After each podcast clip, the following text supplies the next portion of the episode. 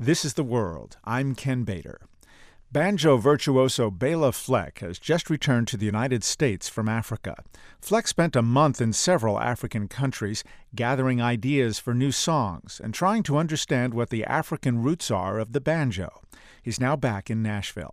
Today we conclude his audio journal for us with the final two stops on his trip the West African nations of the Gambia and Mali. It was in the Gambia that Bela Fleck encountered the instrument most akin to the banjo, the akonting.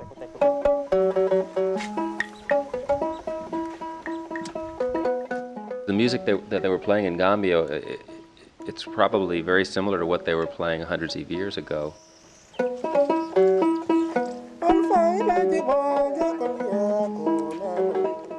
There's been a lot of research done about the akonting, especially by a guy named Ulf, uh, who's from Sweden, and he feels that the akonting is obviously the, the banjo's uh, predecessor. And one of his reasons is because it connects to um, old time frailing banjo styles, um, you know, downstroke, pluck thumb, which when I saw them play, that's what I saw. It looked just like frailing.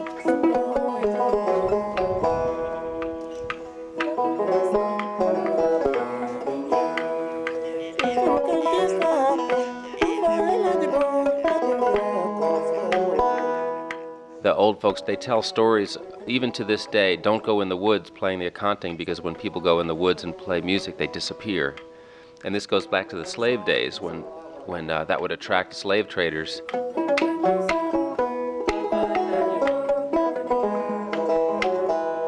Every day i was working on new music and a lot of times i would hear a song and have to figure out how to play it right then and there. And just because the sheer mass of it and the short amount of time I had, I just started writing it out in banjo tablature as quick as I could and erasing and scratching out and writing over.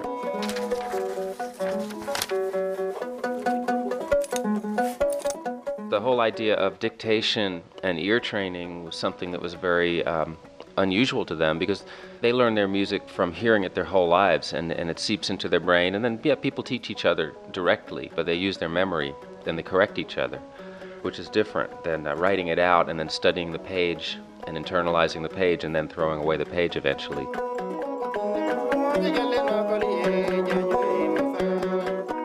At one point, I asked the guys if they would mind just playing a, a tune without the akonting, um, just so I could show them what I did. And, and so I got the percussionist just to start up a beat, and then I started to play Old Joe Clark, and just went into a sort of a free jam and they just loved it. And it, it, seemed like it, it broke down some doors because instead of being a remedial akonting player, I was suddenly somebody who was good.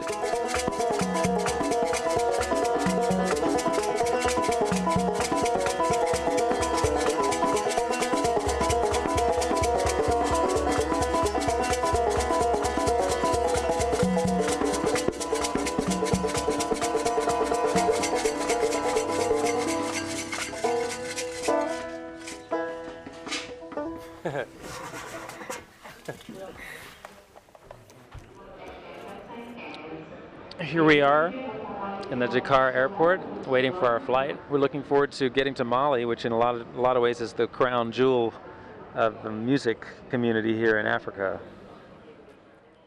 Coming from Gambia to Mali almost felt like we were, we were leaping forward centuries musically. Like going from folk music to jazz, or you know, to rural roots music to classical music or something. The level is so high. And when I started playing with these guys in Bamako in Mali, it was like I was playing with the guys I always play with, except playing different notes and different phrases, different language. Yeah, so oriental. When we first got to Mali, one of the first stops was at a great musician's house named Bassekou Kouyate, and he's one of the most incredible Ngoni players over there. Um, and Ngoni is like a banjo, sort of. It's got four strings. And it's about maybe two feet long.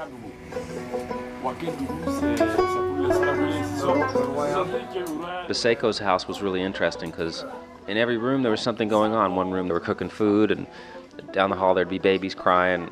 It's a musical apartment, and people come over there and stick their heads in to see what's going on because they love music and because he's a great musician, and they're respectful of that.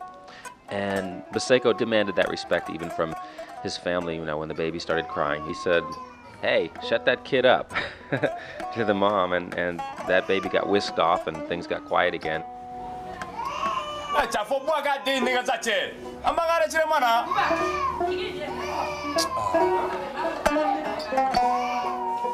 to me, that was part of the fun. Babies crying, cars going by, you know, conversations in the other room. That was all great with me. It wasn't supposed to be a studio.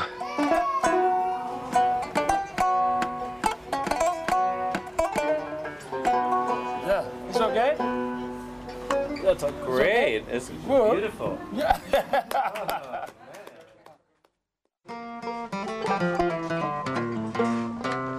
Tell him I'm doing it by imitating him, not by understanding. You know what I mean?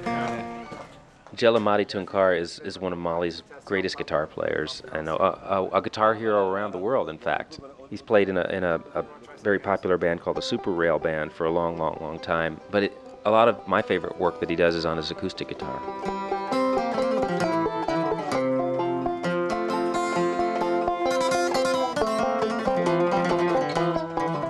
Lot of people have come to Djelimady asking him to teach them, and, and, he, and he does it, but hardly anybody ever gets the fine points. And the fine points we're talking about is how he plays these blurringly fast lines. They're combinations of, uh, of triplets and 30 second notes. And there's a certain amount of luck and there's a certain amount of really understanding the grid that has to happen for you to play those kinds of phrases. They're, they're very free and yet they're very exact. There's no fudge factor. Either you got it and it works or you didn't get it.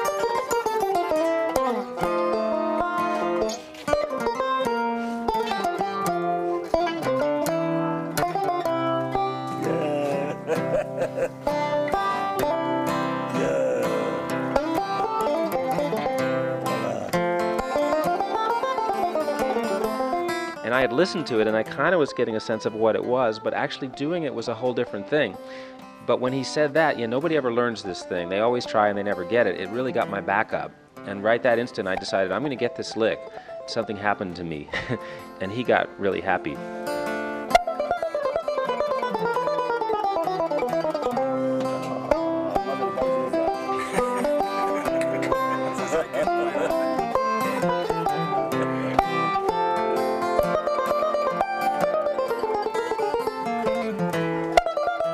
A lot of people have said to me, wow, this trip's going to change your life. And then, of course, what happens is I come home and, and instantly I'm shot into other work that I have to do that takes my attention away from the whole trip. It's almost like I never went. Um, but then I pull up the tapes and I start to listen back to this stuff, and I hear all of these incredible adventures and all of these interactions with people. In a way, it happened so fast while it was happening that I think it's going to take a long time for me to figure out what, what just happened this last month.